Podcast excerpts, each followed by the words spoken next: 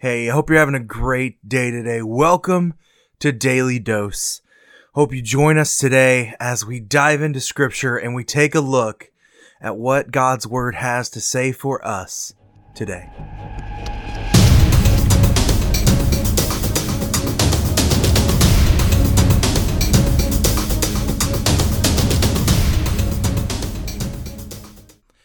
How are you doing today? It is March 24th, and welcome to Daily Dose.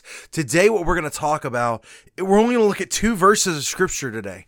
Two single, two little verses of scripture that have a huge impact, I think. And so today, what we're going to talk about is that God alone is our rock. Simple, effective, easy, Let's get into it. If you have your Bibles, open with me to Psalm 62. Psalm 62, and we're going to look at the first two verses. Psalm 62 says, For God alone, my soul waits in silence. From him comes my salvation, for only for he only is my rock and my salvation, my fortress. I shall not be greatly shaken. Hoo-hoo, these are good verses this morning. I love I can't I can't talk about how much I love the book of Psalms enough. It really is an encouragement. It really is a great time. And and so in our western world, we have described God with a lot of intangible ideas. We say that God is love, God is peace, God is compassionate. But in the eastern culture and our Eastern mindsets, things are described quite differently. They have vivid imageries and word pictures and everything else that describes everything. So, for example, what we see in this psalm, for example, we see here that God alone is our rock. He is our salvation. He is so we might have in the Eastern cultures a lot of a different idea or, or, or manifestation of who God actually is. But what's great in this and what's amazing to look at and what's amazing to see is that God is still our rock and our salvation. This is this is a very true verse. This is a very true phrase, but what we miss is the vivid imagery in this. Now, Yesterday, I talked about how we were kind of foolish as kids. We liked to pelt rocks at each other and, some of them really hurt. They were really hard rocks. If you ever were in Boy Scouts and you used rocks to crack open things, or or even as tools, you used rocks as tools. Uh, you could see how hard a rock really is. I loved it. When I was a kid, I used to collect a lot of arrowheads and, and, and really cool things. And what, what always amazed me is how such a thin rock could be so sturdy. Such a thin, flimsy rock would be absolutely sturdy.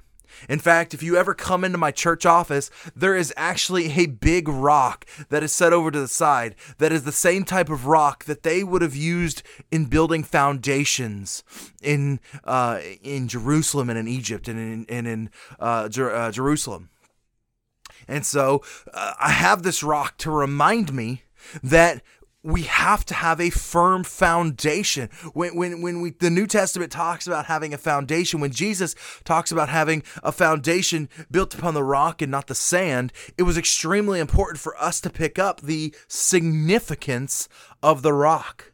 We know that God is the rock that we stand upon, but what we miss is the strength of the rock, the resilience of the rock, and how the rock mostly does not change when you work with rock, when you move and, and pelt and chop and move with rock, a lot of times, unless you are really trying, it doesn't change.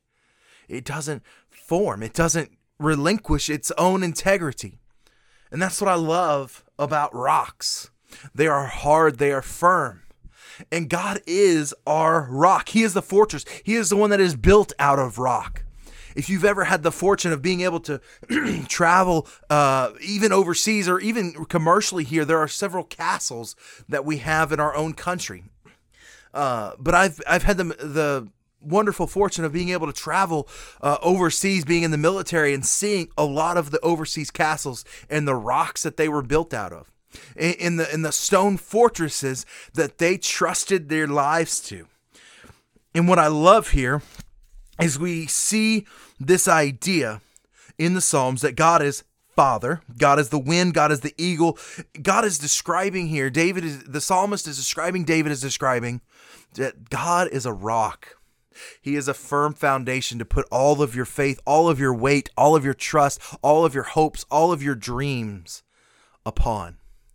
Can I urge you today to put your faith on that rock?